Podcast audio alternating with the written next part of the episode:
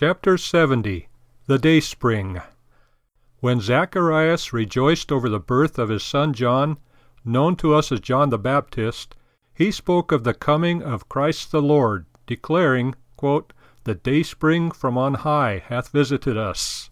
Quote, Luke 178. Moffatt renders these words thus, quote, God will cause the dawn to visit us from on high. Christ is called the dayspring, sunrise, or dawn. Isaiah, centuries before, spoke of Christ's birth in similar terms, writing of those who would see his coming. Quote, the people that walked in darkness have seen a great light.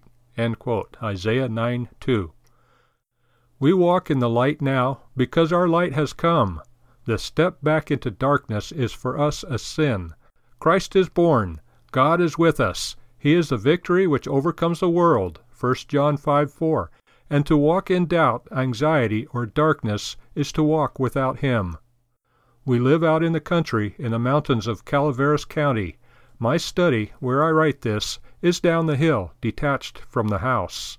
At night it gets very dark here, and unless I have a light I stumble easily on my path, and must grope to find my way. I have only myself to blame if I do not turn on the outside light before coming down or carry a flashlight. Similarly, I have only myself to blame if I stumble in the darkness of anxiety or fearfulness.